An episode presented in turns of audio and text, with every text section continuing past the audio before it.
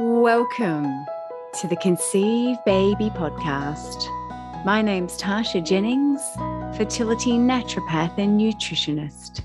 In each episode, I share with you my best fertility tips and introduce you to world leading fertility experts to help you improve your fertility well-being to create your healthy pregnancy. Welcome to today's episode of the Conceive Baby podcast. I'm fertility naturopath Tasha Jennings, and today I'm speaking with an amazing scientist and researcher whose research is really changing the landscape of IVF and infertility treatment. His research into oocyte in vitro maturation is enabling a form of infertility treatment which is less expensive, less injections, fewer side effects, and less expensive than traditional IVF. Professor Robert Gilchrist is an NHMRC investigator and research lead at the discipline of women's health at the University of New South Wales. Professor Gilchrist is an oocyte biologist and manages an applied research program with the objectives of improving oocyte in vitro maturation or IVM. Dr. Gilchrist also studies new biomarkers of oocyte quality. In 2006, he won the European Society for Human Reproduction and Embryology's Established Scientist Award, and in 2009, the Award for Excellence in Reproductive Biology from the Society of Reproductive reproductive biology. In 2013, he was made a fellow of the Society of Reproductive Biology and is currently the director of Oocyte Biology Research Unit. He has also published 142 peer reviewed papers, research reviews, chapters, and is a prominent international speaker having received more than 60 invitations to give plenary, symposium, keynote presentations across the globe. Welcome, Robert. Thank you very much. Thank you for that kind introduction. Well, that is an amazing resume uh, that you have. And we just spoke off air about your research into particularly reproductive biology and how it is influencing um, the treatments we're receiving today. So, tell us a little bit about your background. How did you become a scientist and researcher, and I guess specifically into um, reproductive biology? Thank you. So, um, yes, I'm a scientist, and um, I have, for all of my life, really had a had a really uh, an interest in reproductive biology and fertility that actually dates back to um, when I was at high school. Um. I have a, a, background really in animal breeding um, and animal biotechnology, and uh, so that led me to go to university um, and uh, my major was in uh, animal biotechnology and uh, animal breeding. Um, and for those who may or may not know the history of IVF and reproductive medicine, it all originated in animals. Um, so much much of the technologies that we use for for IVF and fertility diagnosis actually comes from animal breeding um, originally. So all the big breakthroughs have been uh, originally pioneered in in uh, domestic animal research, and that's that's my background. Um, so after finishing my degree, um, I uh, then wanted to continue. So I did a master's and a PhD um, in in Germany, in fact, um, but really with a with a conservation biology bent. So actually, we were doing research in um, endangered monkeys um, and using reproductive technologies such as IVF to try to um, preserve um, these endangered animals. So IVF has a very important part in in um, in conservation as well. Wow. Um, then I moved back to Australia, um, and I was at the University of Adelaide for 18 years in a in a clinical department, and there my research uh, became more and more focused on medicine. So I moved away really from um, some of the basic science and some of the animal breeding, so to speak, and moved mm. more and more into human reproductive medicine. Um, and then in 2014, uh, I was recruited to the University of New South Wales in Sydney. Um, and now we're doing probably more, I'm doing more translational and clinical research than, than ever. Wow, it's exciting research, I guess, for, for women in general. Obviously, as we discussed, it's giving more options and more patient friendly um, options for women for infertility treatment. And your research specifically looks at the oocyte. And, and for those out there that are thinking, okay, what are we talking about when we're talking about an oocyte? Let's go back to basics. What are we talking about when we're talking about the oocyte and its maturation? So the oocyte is is the immature egg. Um, so it's it's just another, it's just a scientific term for the egg. Mm-hmm. And um, the immature egg is referred to as the oocyte, and the mature egg is referred to as, a, as an ovum. But it's the egg. Um, it's pretty simple for reproduction. You need sperm and eggs, uh, and the egg is um, is the oocyte. So the the really special thing about the oocyte is that it's um, it's extremely rate limiting. It's the, it's the fundamental currency, the fundamental unit of fertility uh, for a couple. So hmm. um, what I mean by that is that the egg is is essential. It's the um, fundamental unit that that supports early development of the embryo, um, and eggs are in limited supply. Um, so I guess every woman who's going through IVF knows that better than anyone. Mm. So women run out of eggs, um, and oocyte number and oocyte quality deteriorate precipitously from about 38 years of age.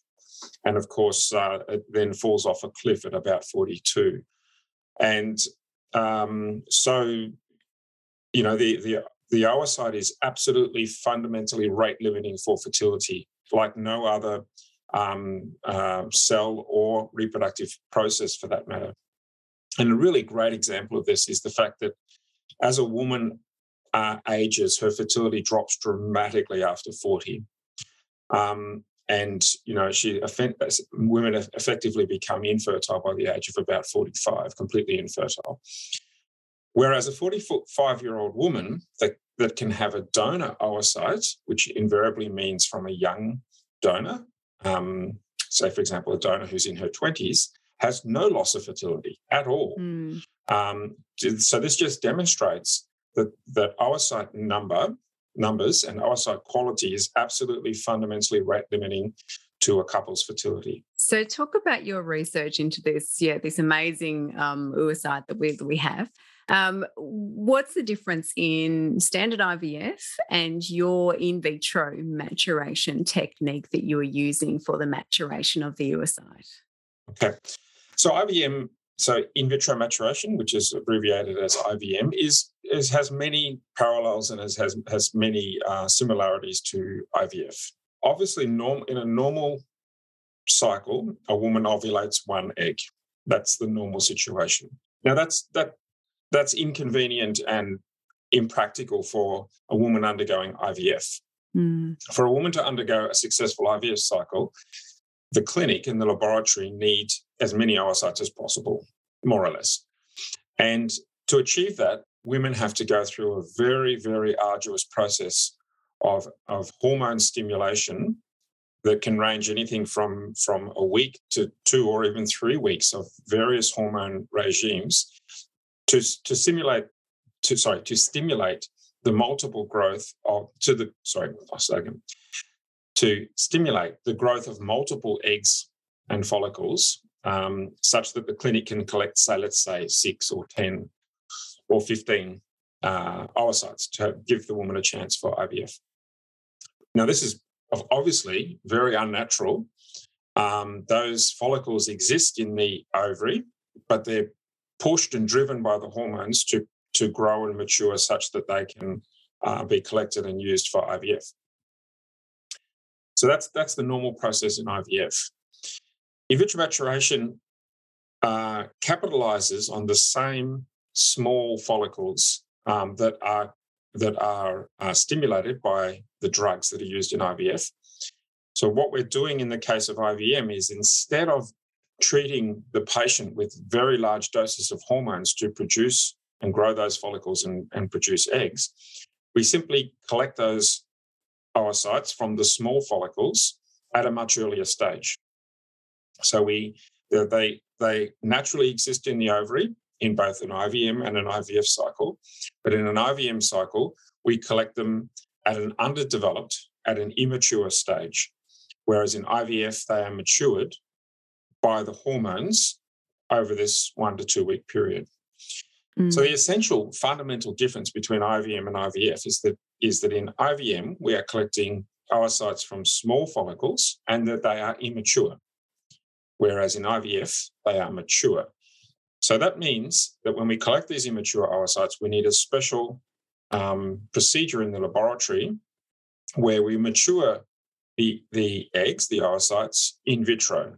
And that takes about 48 hours uh, for the egg to go from an immature to a mature state, which is then the oocyte is in exactly the same developmental state as it would be in the case of an IVF patient that's just had an egg collection. And thereafter, the procedure is identical. So we have, in both cases, we have mature oocytes, they are fertilized in vitro. You grow the embryos through to either day three or day five, and everything else is identical.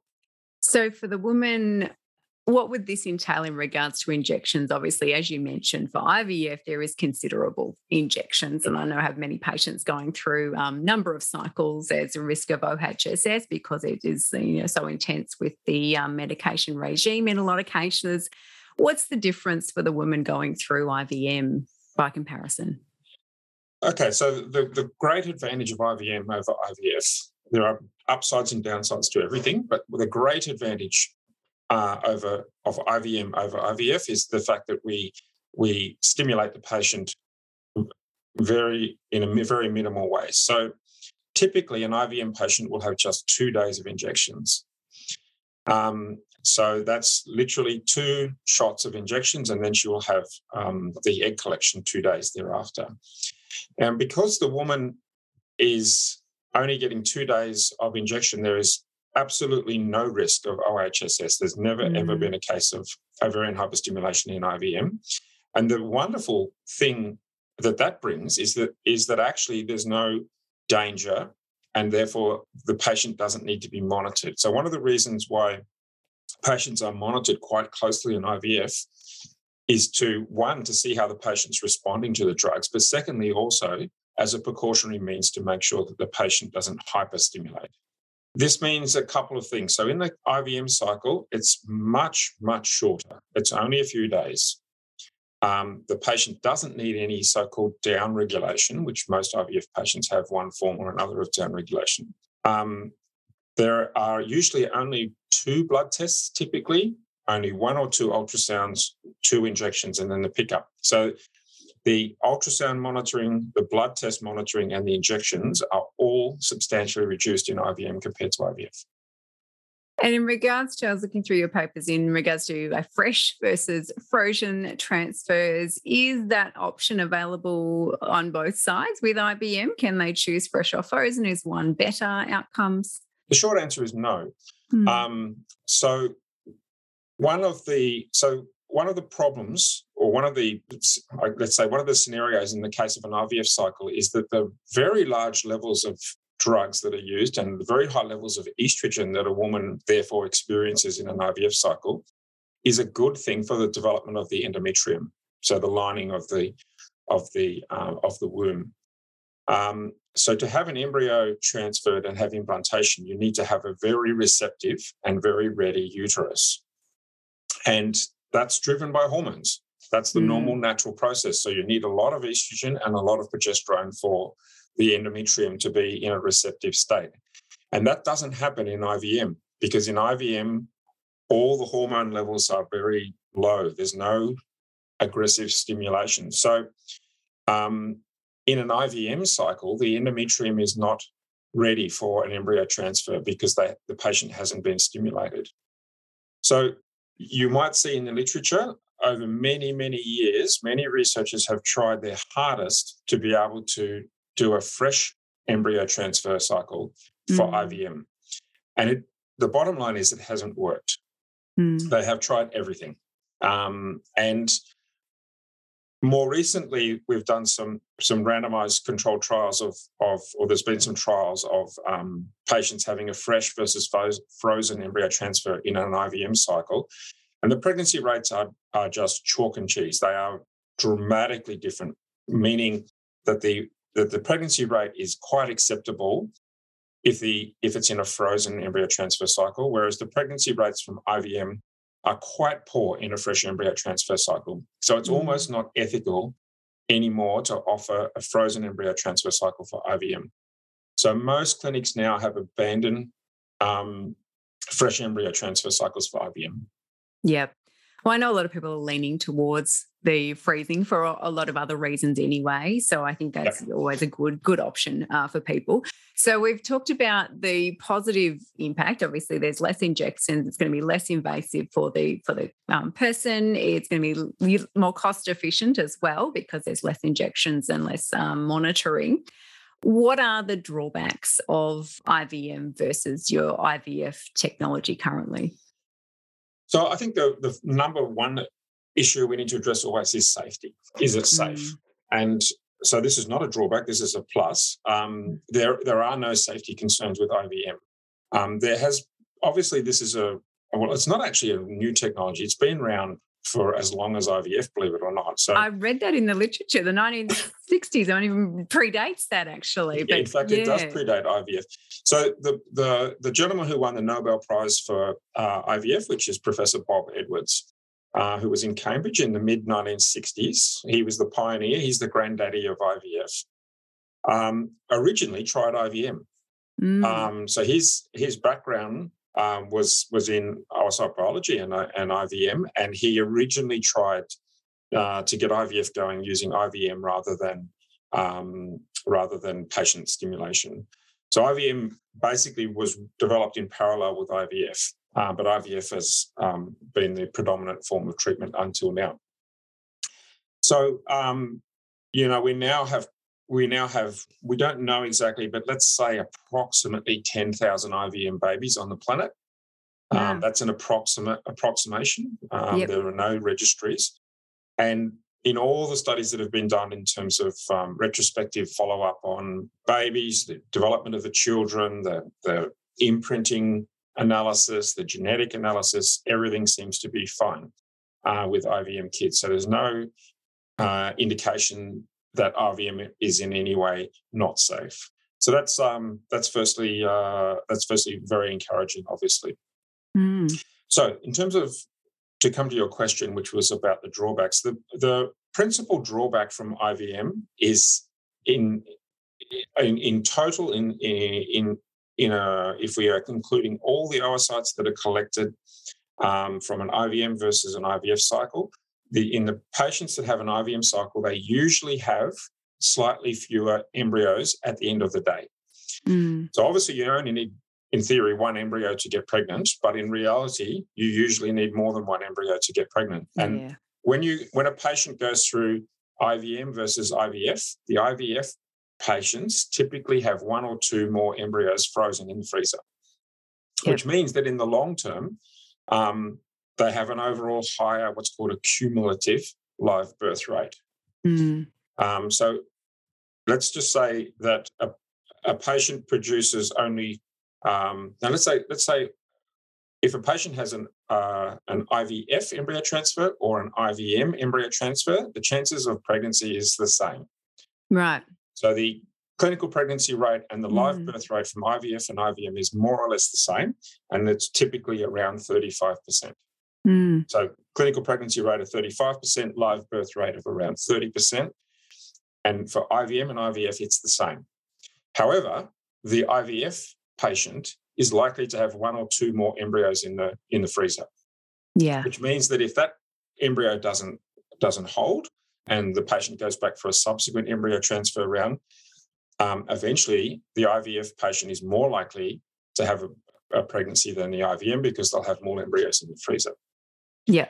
So that's the that's the main downside, and um, so it's a the consideration of whether to perform IVM versus IVF is a trade-off. It's a slight trade-off between overall long-term success rate versus the um, intensity or the aggressiveness of the treatment. So IVM is more patient-friendly, it's cheaper, it's easier, it's faster. Um, whereas IVF is is none of those. But the overall uh, long term take home baby rate, if you like, is higher with IVF than IVM. Yeah. So, so the other um, consideration is not a downside, but the other yeah. important consideration is that IVM is not suitable for many for many infertile patients. So, because we are collecting oocytes from small follicles and we're not stimulating the ovary to any great extent, um, the patient needs to have a high number of follicles on her ovaries. So that's called an antral follicle count, which is usually done by ultrasound. And uh, some women have a very high antral follicle count, and some women have a very low antral follicle count. And mm. antral follicle count is a reflection of ovarian reserve. So some women naturally have a very high antral follicle count. This is usually associated with a high uh, level of serum AMH. Yeah. And this is commonly associated with women who have ovarian cysts, so PCOS, polycystic ovarian syndrome. So PCOS patients are the primary patient population that are very well indicated, clinically indicated for IVM. Mm. Now, there are two reasons.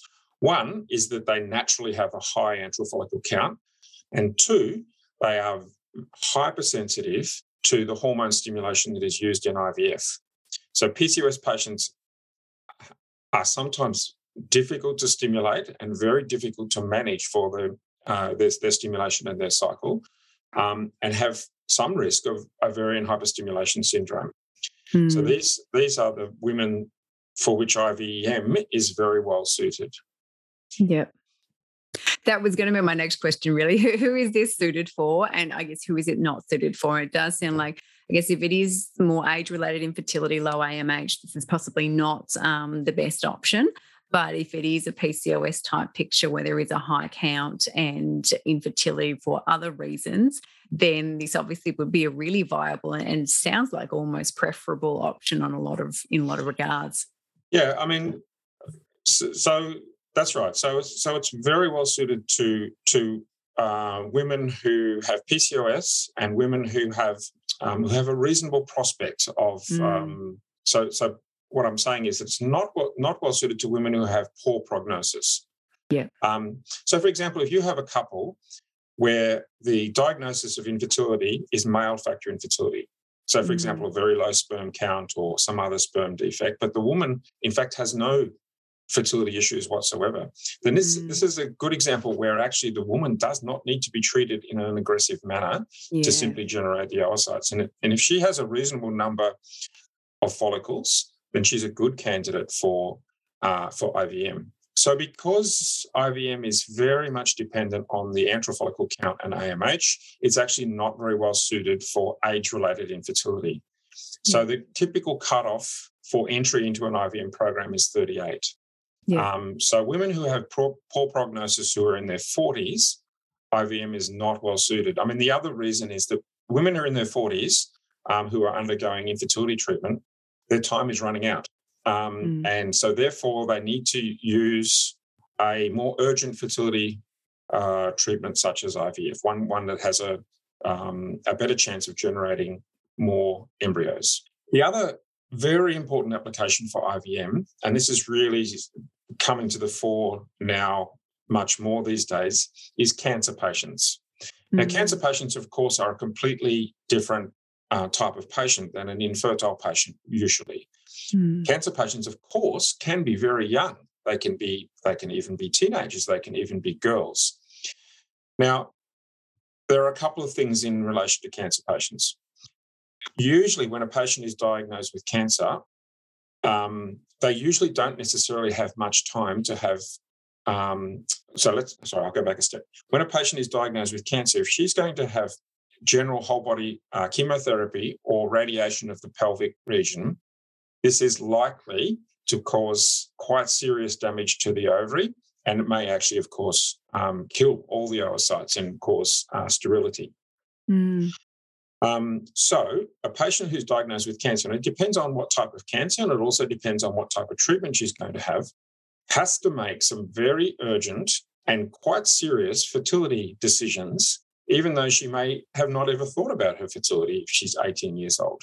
Mm. Um, and of course, if she's a minor, then she needs to do that in conjunction with her parents, who are obviously not thinking about her fertility prior to that moment. So, if the woman, if the girl or the woman has to have her uh, her tumor removed at very short notice, followed by chemo or radiotherapy, she has to make fertility decisions, fertility preservation decisions before she starts chemo or radio. And often there's not enough time for that.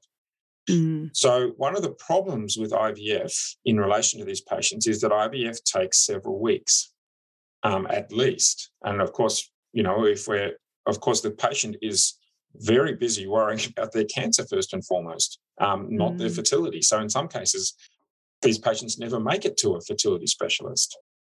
So because the patient doesn't have much time, quite often a full IVF cycle, which might take several weeks, even if you do a short cycle of one week, may not be enough time. But what, what typically happens in this situation is they go through a, a short IVF stimulation cycle, collect the eggs and freeze them, or alternatively freeze an embryo.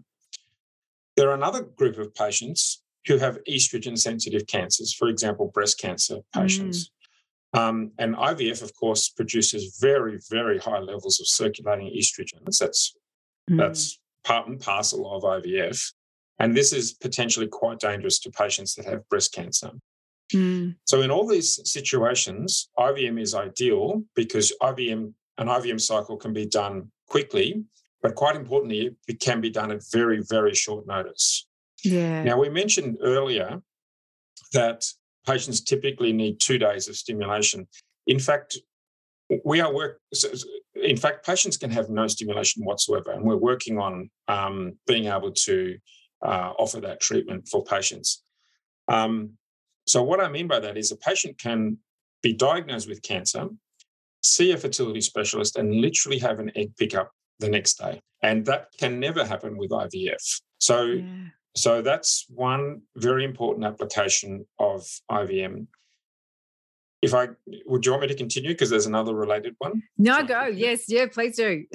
so, a second application, which is sort of related, is is that quite often patients will have ovarian tissue or even their whole ovaries removed for fertility preservation. And this is in a, in a case where patients for whatever reason are not under not able to undergo, undergo egg collection for fertility preservation so mm. in some cases cancer patients will have ovarian tissue removed and frozen so the idea there is that you preserve what's called the ovarian cortex which is the region of the ovary that contains the ovarian reserve the primordial follicles and that's put in the freezer and then many years later, the patient will have that ovarian tissue transplanted back. That's a big ordeal and a big complex procedure that's that's quite difficult to achieve, but nonetheless it works.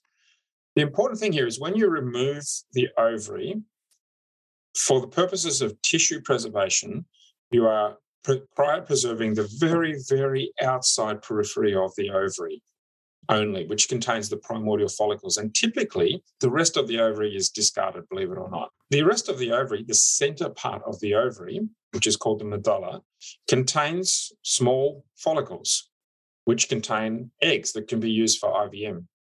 So, the other very important application of IVM is to use it in conjunction with ovarian tissue cryopreservation, where the tissue, the, the ovarian cortex, is frozen for subsequent transplantation. But the, the rest of the ovary, we collect the oocytes that are in the larger follicles um, and do IVM. So we recently had a case of a patient where we did exactly this. So we collected, um, in fact, she had both ovaries removed. We, I can't remember exactly, but we collected, collected roughly 40 uh, eggs from this ovary for IVM. So these are from large follicles, and we ended up generating, I think it was seven or eight blastocysts, which she now has frozen. That's a now wonderful that, outcome. Yes, so it's mm. a wonderful outcome. This patient, um, you know, was in a fairly dire situation. Mm. Um, she had been diagnosed with a cancer and needed some very, very urgent, short notice fertility preservation. So there are basically three main applications for IVM. One is um, in cancer patients for an egg pickup. The second one is cancer patients where we have ovarian tissue collected. And the third is that for the treatment of infertility, mainly PCOS patients.